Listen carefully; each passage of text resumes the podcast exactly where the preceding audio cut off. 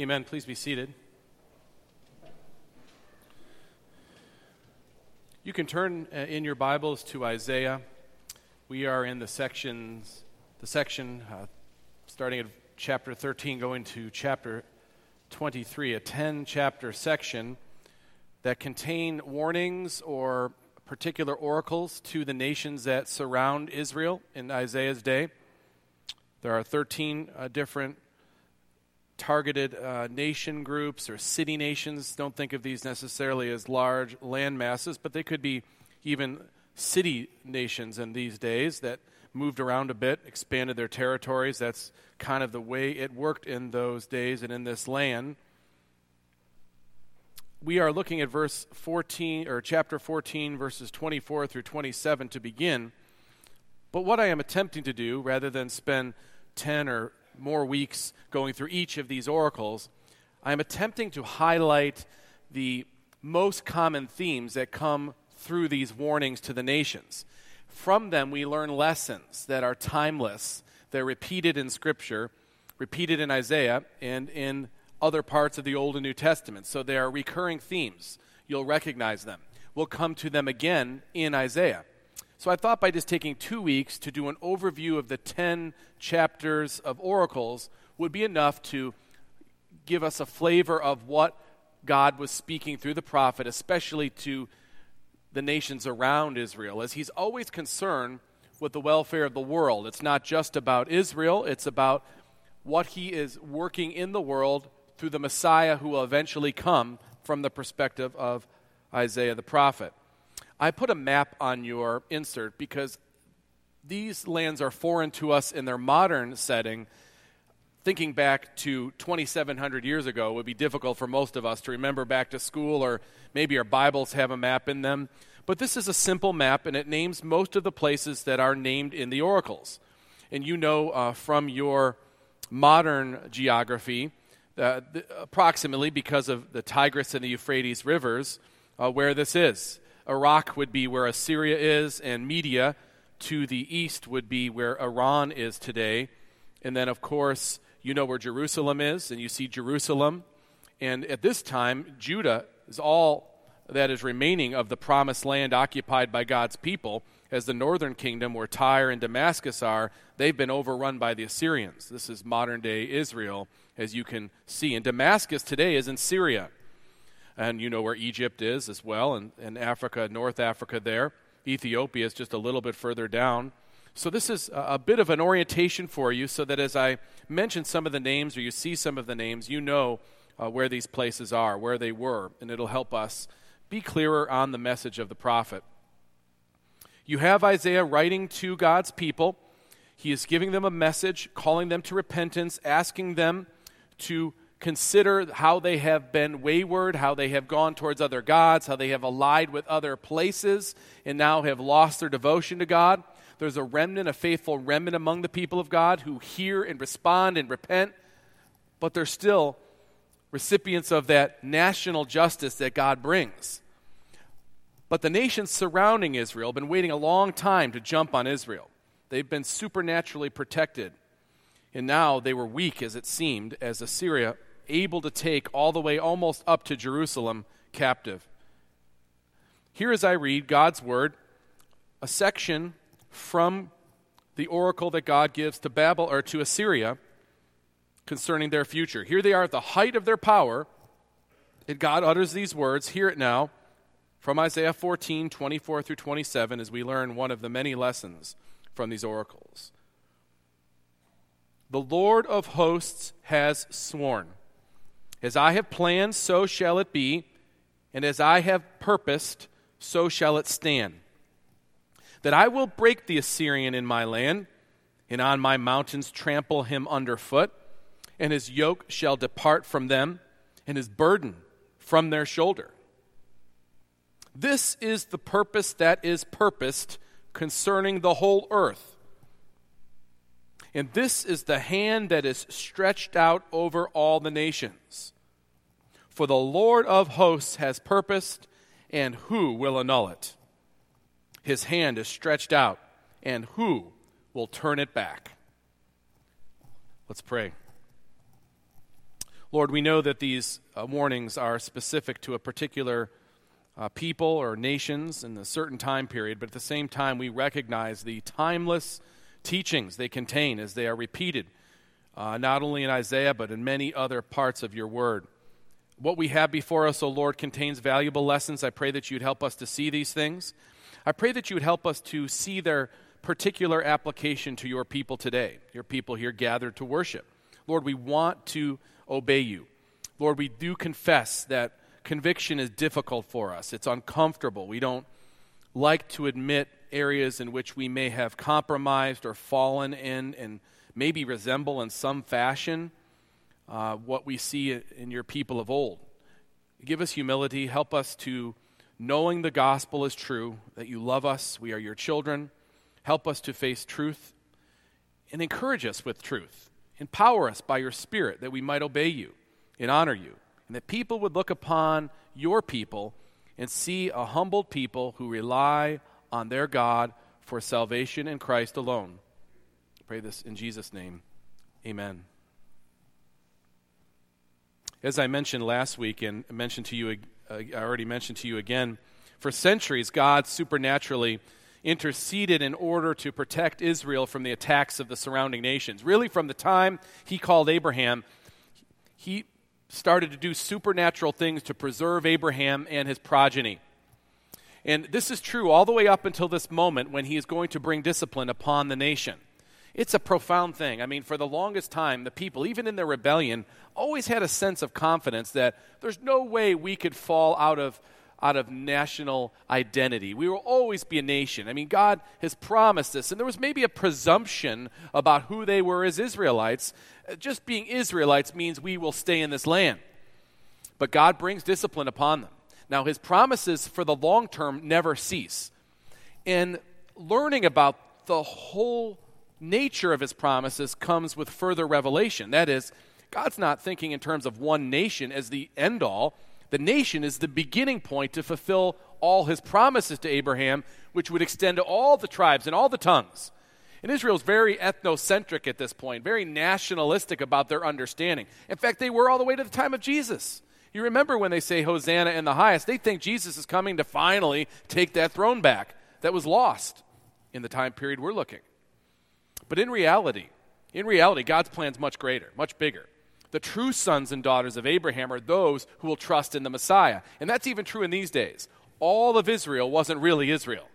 The true Israel were those who trusted in the Messiah that God promised, and Isaiah depicts for us with such clarity. There are lessons for us, and we have begun to study them.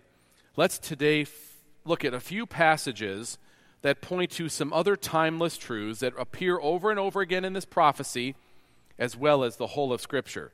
And then try to make some connection from these lessons to our lives today. And I will warn you that is always a bit uncomfortable. It's uncomfortable for me throughout the week because as I think of my people, the people God's called me to shepherd along with the other elders, I know that God wants us to speak truth to each other from His Word. And the reason why you have a, a live preacher up here rather than listening to a much better preacher on tape or in video is because theoretically I know you and you know me. And so we take the timeless word, which is always preached the same as far as its meaning, whatever era it's taught in, but its application becomes unique to each congregation. And so when we read about the oracles to the nations, what can we draw from this? I think there's a lot. Let's see it together. The very first point, a point that has already been made by the prophet, but is made over and over again in all 13 of these addresses to the different nations, is this reality God is absolutely sovereign over the nations. And I know in Presbyterian churches, you're glad to hear that I said that. And we're happy with that. And we like sovereignty as a word. But when we really start to probe what sovereignty means, even Presbyterians get uncomfortable. Because it means, no, he really is in control and over everything. I mean, everything. And he is, he has ordained whatsoever comes to pass. That starts to get a bit intrusive when you think about it. But it's absolutely true, and it becomes very comforting on many levels when we realize how true it is and how the scripture declares it and how we are to live our lives in light of that sovereignty. Because that is the practical outflow. We'll live a certain way in light of it. Look at the passage and see the different recurring words that are used to depict this in the passage that I read to begin, that's on your insert.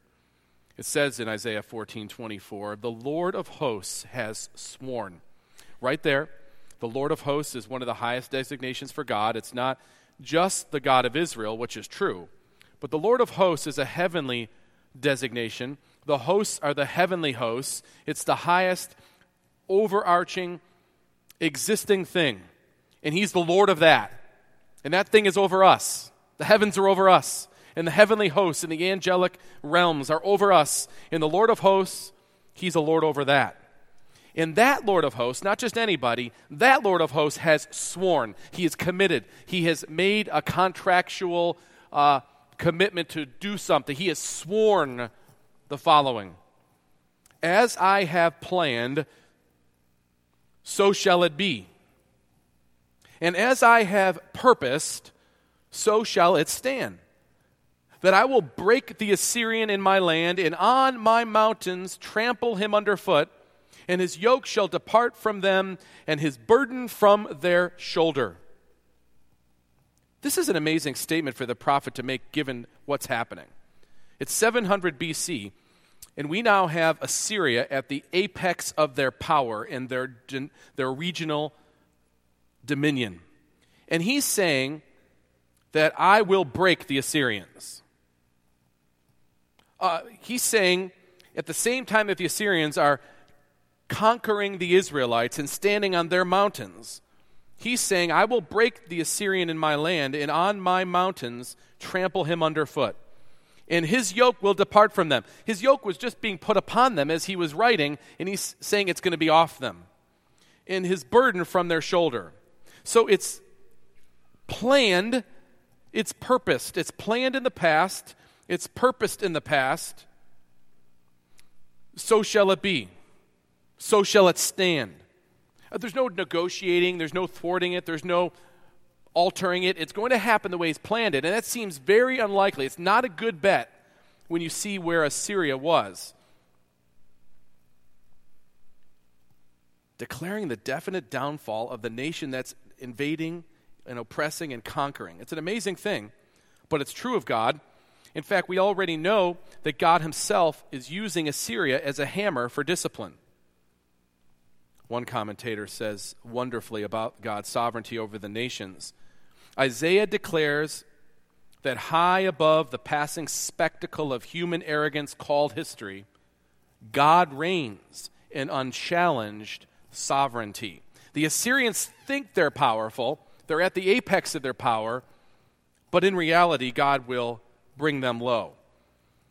And this is true. God is absolutely sovereign over the nations, even the most powerful ones at a given time, because what they have in common nations in power is they believe they belong there. They believe they can stay there. They believe to some degree they're self sustaining and even everlasting a bit. But God is sovereign over the nations. Look at verse 26.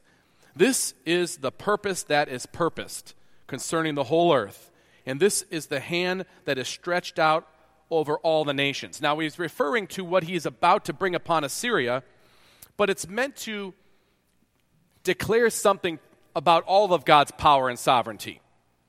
This is the purpose I have purposed to, to do what? To free his people from the oppression of the Assyrians, to break the Assyrians. He'll always work on behalf of his people. Now, in the Old Testament, his people are contained in a nation. His people today are those who are united to Christ by faith, and churches represent his people. He'll always advocate for his people. He works the sovereign plan out for his people. Nations may even rise against his people, and they'll have times of victory or domination, but overall, God, as we have seen before, will maintain his remnant. These points relate to what we have already seen in our prior lessons, but here in this 14th chapter of Isaiah, there is a clear depiction of his utter sovereignty. This is the purpose that is purpose concerning the whole earth, and this is the hand that is stretched out over all the nations. What is the hand stretched out over the nations? God's purpose.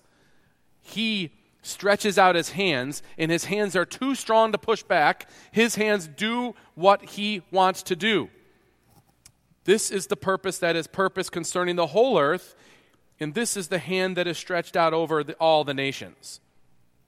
For the Lord of hosts has purposed, and who will annul it? Rhetorical. Nobody. Who could? His hand is stretched out, and who will turn it back? Nobody. He's absolutely sovereign. He has a purpose for this world, and it will come to pass. He has a purpose for the nations, and it will come to pass. He has a purpose for his church in the world, and it will happen. He has a purpose for your life. It comes down to the individual. He has a purpose for your life, and it will not fail.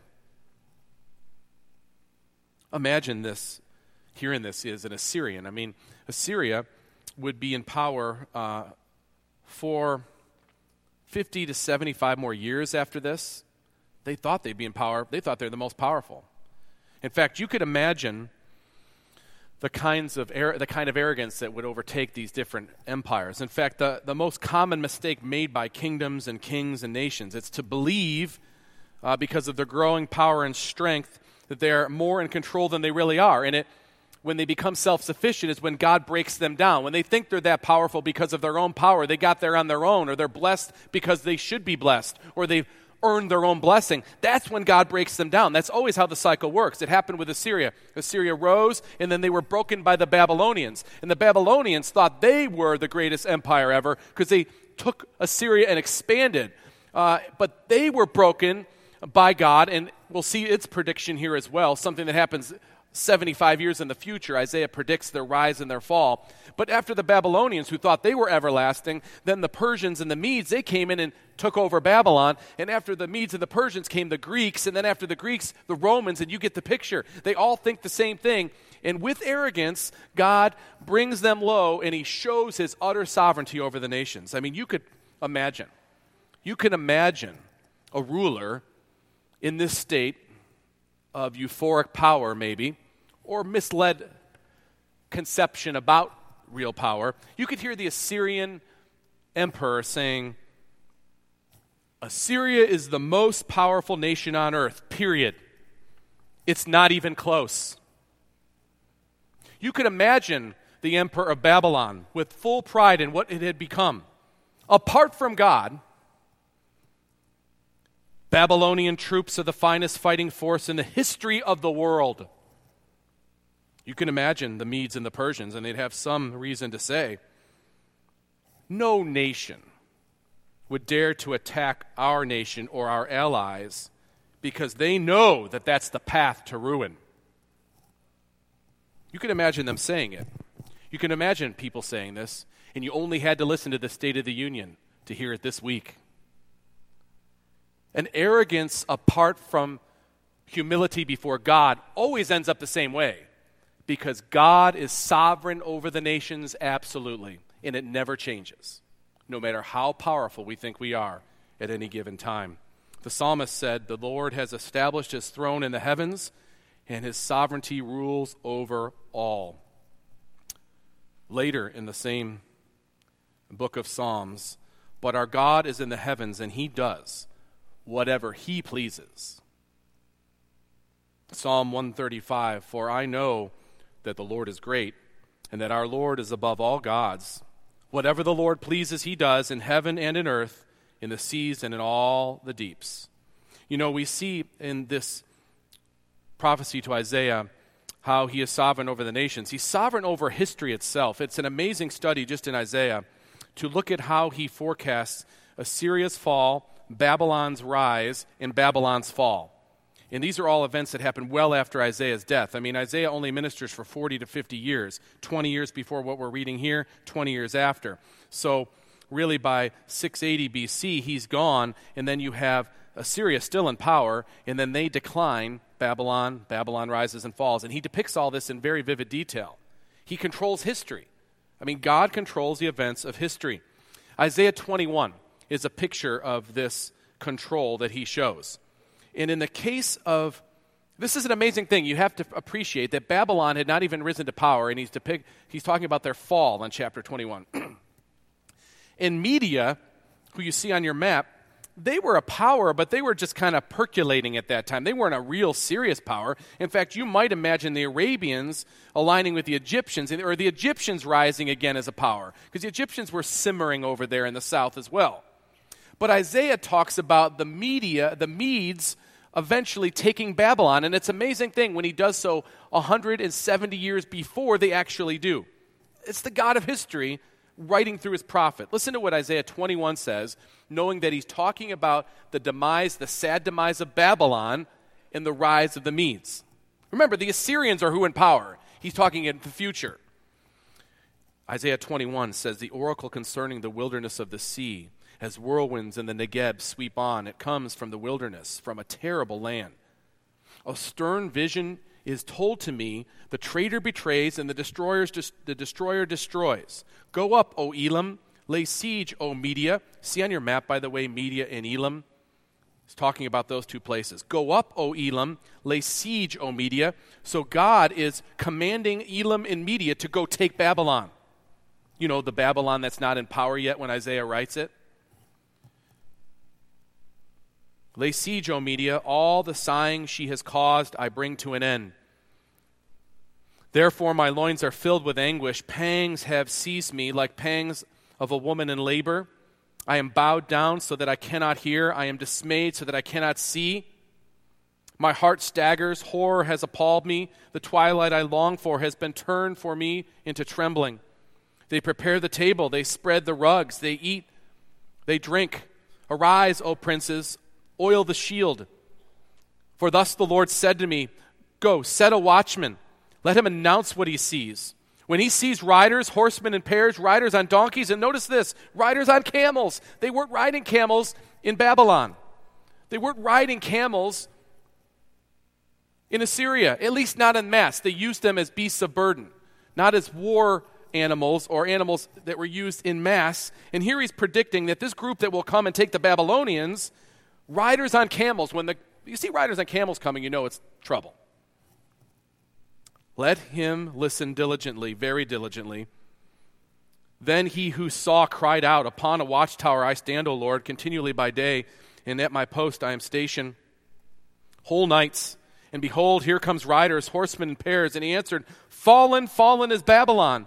And all the carved images of her gods he has shattered to the ground. O my threshed and winnowed one, what I have heard from the Lord of hosts, the God of Israel, I announce to you. God is sovereign over the nations, He's sovereign over history. He directs it the way He wants it to be.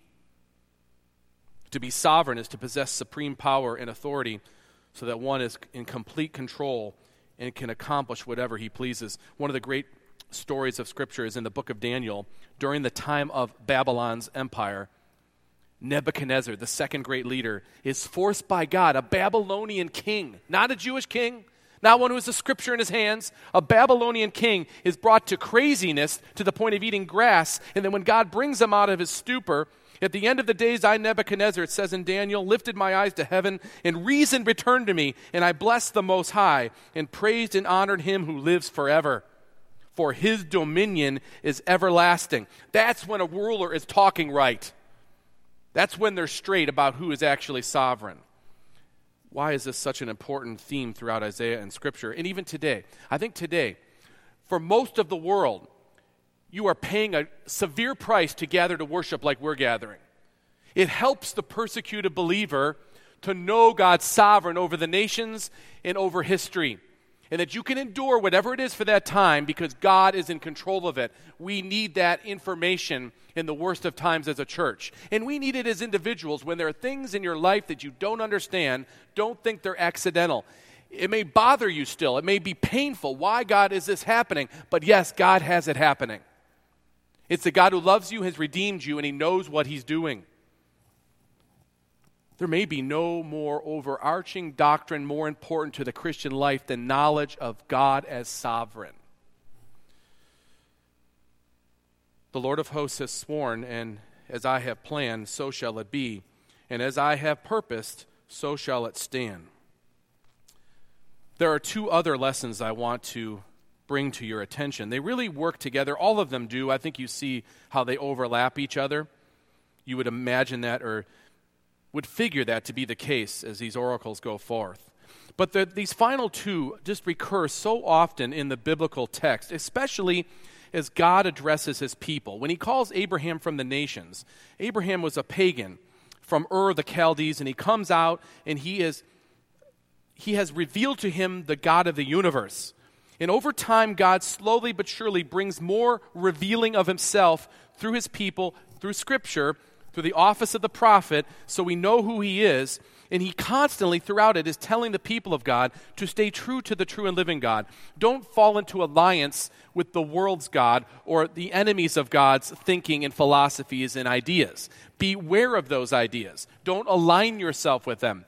And that's a constant teaching all the way, especially after the time of Moses. They come out of Egypt where they would have been immersed in Egyptian thought and philosophy, which at that time was probably the highest version of thought there was in the world, from what we know. And they come out of this. So they have certain amount of these trappings of what they learned in Egypt. Moses himself learned through the Egyptians. So God really makes a point of telling them to come out of the nations and be my people. And you'll look a certain way. I'm going to give you my law. You're going to study this and you're going to mirror this and keep focused on the salvation I provide and promising to provide and what I teach you. And that becomes an identifying feature of the people of God. Now, that doesn't change in any essential way as the church, now the people of God, all tribes and tongues, we gather. We're still supposed to be distinct. We're still supposed to refrain from alliance with nations or philosophies or things that are outside of what God has revealed. Now, at the same time, He's placed us in the world to be salt, to be light, to reach out, to have an impact. So there's constantly a tension about this. But we should see the recurring theme telling believers don't align with the enemies of God. Align's a key word. Don't covenant with the enemies of God. It doesn't say don't talk to them, don't love them, don't care for them. It says don't align with. Don't put yourself in a position to where you will be subservient to their philosophies or ideas or teachings. That's what he's concerned with. He's concerned that as we align with or put ourselves under or subjugate ourselves to, we will be placed in a spot where we might become distrusting of God all sorts of ways we could discuss what that might look like. But let's consider how this has, was the pattern for the people of God that they kept falling into. That's what brings us to Isaiah 17 as an example. Isaiah 17 is the story of Damascus. Damascus was a city nation in the north of Israel. They had encroached into Israeli territory before the Assyrians got there. And the Israelis, instead of propelling them out, expelling the Damascus, the, the people of Damascus. They instead made alliances and treaties with them and really became a very assimilated city. So when the Assyrians came upon them, you couldn't tell who the Jewish people were from the people, the Damascus folks. So it was just, it was just that difficult to tell because they had become friends with Damascus. Just one of many pictures of how this happened. In fact, we see it happening throughout Old Testament history, don't we? It's constantly the thing that God brings discipline for is falling into alliance with other nations because it impacts them, it affects them. Isaiah 17 gives us a picture of how this worked, what it looked like. It says in Isaiah 17, an oracle concerning Damascus Behold, Damascus will cease to be a city and will become a heap of ruins. God's going to judge Damascus by bringing Assyria on them. So if you're aligned with Damascus, you're going to get crushed as well. The cities of Aroer are deserted. They will be for flocks, which will lie down, and none will make them and none will make them afraid. There will just be nobody occupying this land that is now a metropolis. The fortress will disappear from Ephraim, and the kingdom from Damascus, and the remnant of Syria will be like the glory of the children of Israel, the Lord of hosts. And in that day, the glory of Jacob will be brought low. That's the Israelites. They're with the Damascus. And the fat of his flesh will grow lean, and it shall be as when the reaper gathers standing grain, and his arm harvests the ears. They, they've become so assimilated, they look just like them, and they are judged with them. That's the danger of these kinds of alliances. Israel's constantly being compelled not to align. In fact, most of these oracles, you know, the nations, you know, the Philistine, the, the Philistines aren't going to listen to it and change. It's, it's a, it gives a statement of God's justice when he pronounces a judgment on Philistia. But the real thing, the real message is so the people of God know this is what's coming for the Philistines. Don't align yourself with them because they're under judgment. Don't align yourself with Moab or Cush or Edom because their fate is the same as what you have found yours to be because of your disobedience, but it'll be final for them. Don't align with them. It says in Isaiah 17 In that day, their strong cities will be like the deserted places of the wooded heights and the hilltops, which they deserted because of the children of Israel. And there will be desolation, for you have forgotten the God of your salvation and have not remembered the rock of your refuge. Therefore, though you plant pleasant plants and sow the vine branch of a stranger, though you make them grow on the day that you plant them and make them blossom in the morning that you sow, yet the harvest will flee away in a day of grief and incurable pain. You've allied with these people who are haters of me, and then you will be judged with them. You know, this is not a, a, unique theme in Scripture at all. I hope we see this. In the time of Moses, Moses says to the people of God, You shall not make a covenant with them, nor with their gods. Says in Exodus 34 Take heed to yourself, lest you make a covenant with the inhabitants of the land where you go, lest it be for a snare in the middle of you, because it'll draw them away from their proper devotion when they have the devotion of the people of those lands. Deuteronomy 7.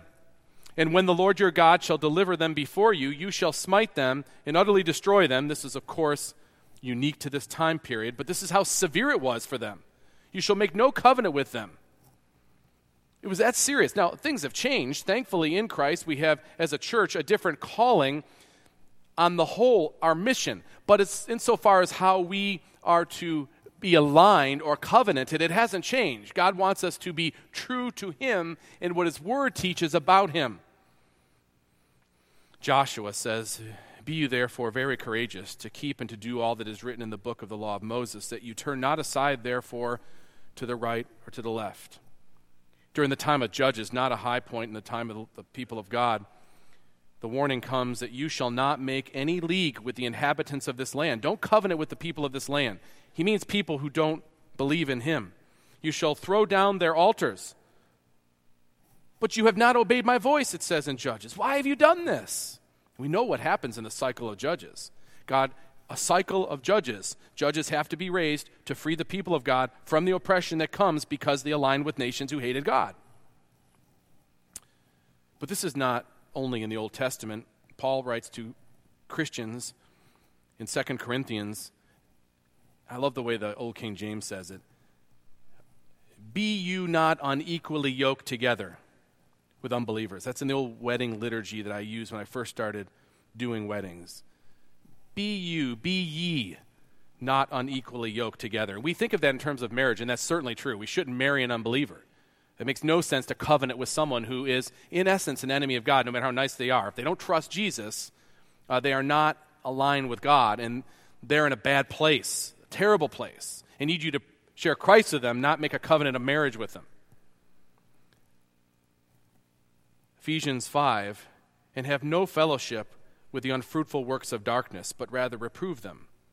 In Isaiah 31, woe to those who go down to Egypt for help and rely on horses, who trust in chariots because they are many, and in horsemen because they are very strong, but do not look on the Holy One of Israel or consult the Lord. Oh, this is coming in a few chapters where Egypt looks really attractive, and it makes sense because Egypt has pyramids, and they have architecture, and they have history, they have science, they have philosophy, they have religion, they have it all, and they are impressive. Maybe we should ally with them. And he says, don't. How do we apply this as people, the people of God? This is a very challenging issue. Because, you know, maybe you've come from fundamentalist type backgrounds where it's, uh, you know, there's these artificial walls built up about the things we won't do or, do, or we won't buy a box of cereal because the company might possibly have some unrighteous, and, and we, we boycott everything. And you kind of live life trying to be separate from everything. It doesn't work. And it's not what God's called Christians to be in the world. But as it relates to covenanting, though, with unbelievers, there are ways we have to be careful. Obviously, as you're preparing and thinking of marriage, that'd be one. Make sure you set out to marry someone who's a believer. But beyond that, there's a way, and it's uncomfortable, but it's true. I was thinking about the ways in which we enlist uh, unbelievers uh, to do what we're supposed to be doing as a church. So many ways in which this happens. As far as meeting the needs of the needy, how could it be that we should be doing more rather than relying upon uh, someone else, even a, a, government, to do it or another group? Those are obvious ways. But what about just in the most basic ways? I mean, we have a different world that we live in than even 10 years ago. Lots has changed in the last 10 years. And I think of just the things that have passed legally. Uh, you could say they don't impact the whole culture, but eventually they do, because when something is made legal, then it has to be at some level, especially in a governmental level, promoted. And you can't escape the fact that our school systems, from kindergarten all the way up through college, I know it gets uncomfortable about this point, but this is the truth. Um, they're all government entities that have to uphold and promote by nature uh, what the government says is legal. Now, thankfully, we still live in a relatively we could still protest a bit by we don't have to agree with it or believe it but you know and i know in the last few years you in your opinion has become less tolerated by the larger population. The consensus is no longer the consensus it used to be. That's the truth. And so it comes to pass that we have to have honest discussions about how are we covenanting together say if I decide, you know, that I'll have 9,000 hours between K through 8th with my child sitting in a situation where they are receiving some teaching, and it's not secular. Remember when Sherry went to Wichita State doing her elementary ed degree. This is back in the 90s. I mean, ancient history. I remember her coming home with all these pamphlets from the NEA telling her to enlist in the NEA. She needs to sign up now. Sign up. She's like a sophomore, just a junior, and they already want her to sign up in their union. And everybody, all her classmates are signing up for it. This is Kansas. I mean, we're, you know, I'm from New York. I'm thinking this is the, this is the heartland of, of all this wonderful conservative thinking. And she's in school and, and they're teaching these things in the class. I thought, wow, secular education is what they told her we, we're, we're supposed to promote. Secular, that means without religion in it. But the more I'm reading what they're saying, the more religious I'm finding it to be. And that's 1995. It's a different world now than it was even in 1995 about what is being promoted. Because there's no way you could teach history no way you could teach uh, literature. You can't teach science secularly because fundamentally you have to answer who is man, what's his problem, and what are we doing to fix it, or is there a problem? Maybe there's not, we should do nothing. There's still something being promoted there. And I think that it's time for us to be honest. If we're listening to the prophet, if he's speaking to us, where should we be spending our time and inculcating what kind of truth? And what should we be teaching? If it was really generic, if it really was nothing, then I'd say, let's keep going on. I think that's what we've thought for a long time. I know I thought that. I just don't think we could be honest, honest and say that's the case anymore.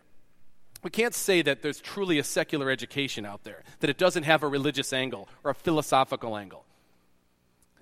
Everybody has to make this judgment for themselves, depending, especially when they're thinking about their children. What can, how well are my children equipped to handle? And, and those are questions we have to answer, certainly.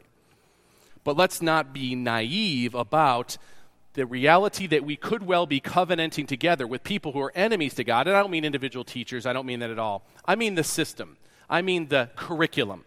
If you take the curriculum, would you line it out and would you say it is absolutely secular, it has no religious? Or would you read it and see it has a worldview? It's making a statement about it. Joel Belz, who's one of the chief editors at World Magazine, said very bluntly and bravely, I think, but it needs to be said uh, because people will say, you know, education's neutral. We'll just go there for this. The church will provide for us religion and Bible, and then we'll have school over here. The problem is we can't offset the hours. We can't undo 9,000 hours before eighth grade with an hour and a half on Sunday. There's no way the church can compete with that. And unless you're catechizing at home a couple hours a day, which I know is very difficult for anybody, how could you possibly keep up with the worldview propagation that you get? I don't see how. I, have yet to. I'm always waiting for someone to tell, show me how that can work. I never can find a way. He says education's never neutral. Most evangelical Christians continue to leave the primary task of teaching of their children to the secular state. Secularism is never as neutral as it sounds. It's a high octane religion of its own. He's saying secularism, as it's cast today, is actually a religion of its own. It's imposed on Christians at their own expense. These high priests of ultimate American values, from kindergarten to the great graduate programs of the state universities, tell us what is politically correct. They tell us what to believe about our origins, what is wrong with the human condition, and how to make everything right again. Those are not merely educational concepts, they are the most profound of all religious issues, and they absolutely are. no denying you can't read a piece of literature without the person who's teaching it giving you a lens to see it through and determining which literature you read. And there's no person that ever wrote any literature that didn't have a worldview. There's no person who doesn't have a worldview. These are realities that have to be considered by every Christian, honestly, together with each other. And clearly, the church and families in the church, we do our best to help one another teach a biblical worldview to our children, without question. We keep doing that. Whatever choice any of us make, that's what we need to do for each other. We just have to be honest, though, about what the stakes are and how difficult it will be. And the most common thing I hear from people when they say that they don't want to uh, utilize a Christian education, whether it be at home or at a, a school, is it costs too much, and it costs a lot. I don't know what to tell you about that. I just know I'm not an accountant but I realize that we're always short every year on what it costs to do the education we do at HCA, for instance, and yet we only pay teachers thirty to thirty-five thousand a year, so nobody's getting rich off of it. And uh, it's difficult, it's expensive, it costs. There are ways we could probably do better to lower it, and we should get together on this. But one thing I thought, and I'm a simple dude, I admit it, but when I look at our 150 families in our church, you all gave enough last year to give over what our budget was for a church. All the ministries that ran, you gave more last year than any, any in the history of our church, aside from big gifts given for the sanctuary at one time. You were faithful in giving Im- immensely. But I thought if 150 families who gave that amount, over $1.2 million to make this ministry work, if 150 families gave 100 or $1,000 more in 2016, that would be 150,000 and that would easily cover the financial need of the people who need extra help to send their kids to say HCA, another Christian school or school at home. I mean, it's possible and we should talk about it. If we didn't have a mortgage, it'd be another 150,000 a year. I mean, it's possible to provide Christian education for everybody in the church, even in a, in a, in a way that we can afford it. We shouldn't get uncomfortable about it. We should just be honest about it and talk about it. And as a pastor, I don't want to stand before Jesus and said, I never warned the people of God about 9,000 hours in an enemy of God curriculum. I can't live with myself that way. I don't think I'm called to. I'd love to have individual talks, and I'm sure I'll have some. But remember, help me understand how to offset the 9,000 hours. Please tell me how to do that.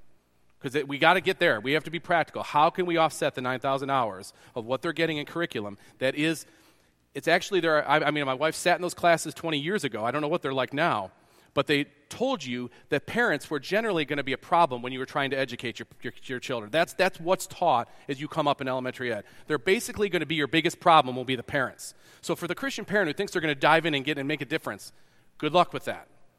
At least in a real essential, other than be a room mother somewhere. You're not going to change the curriculum.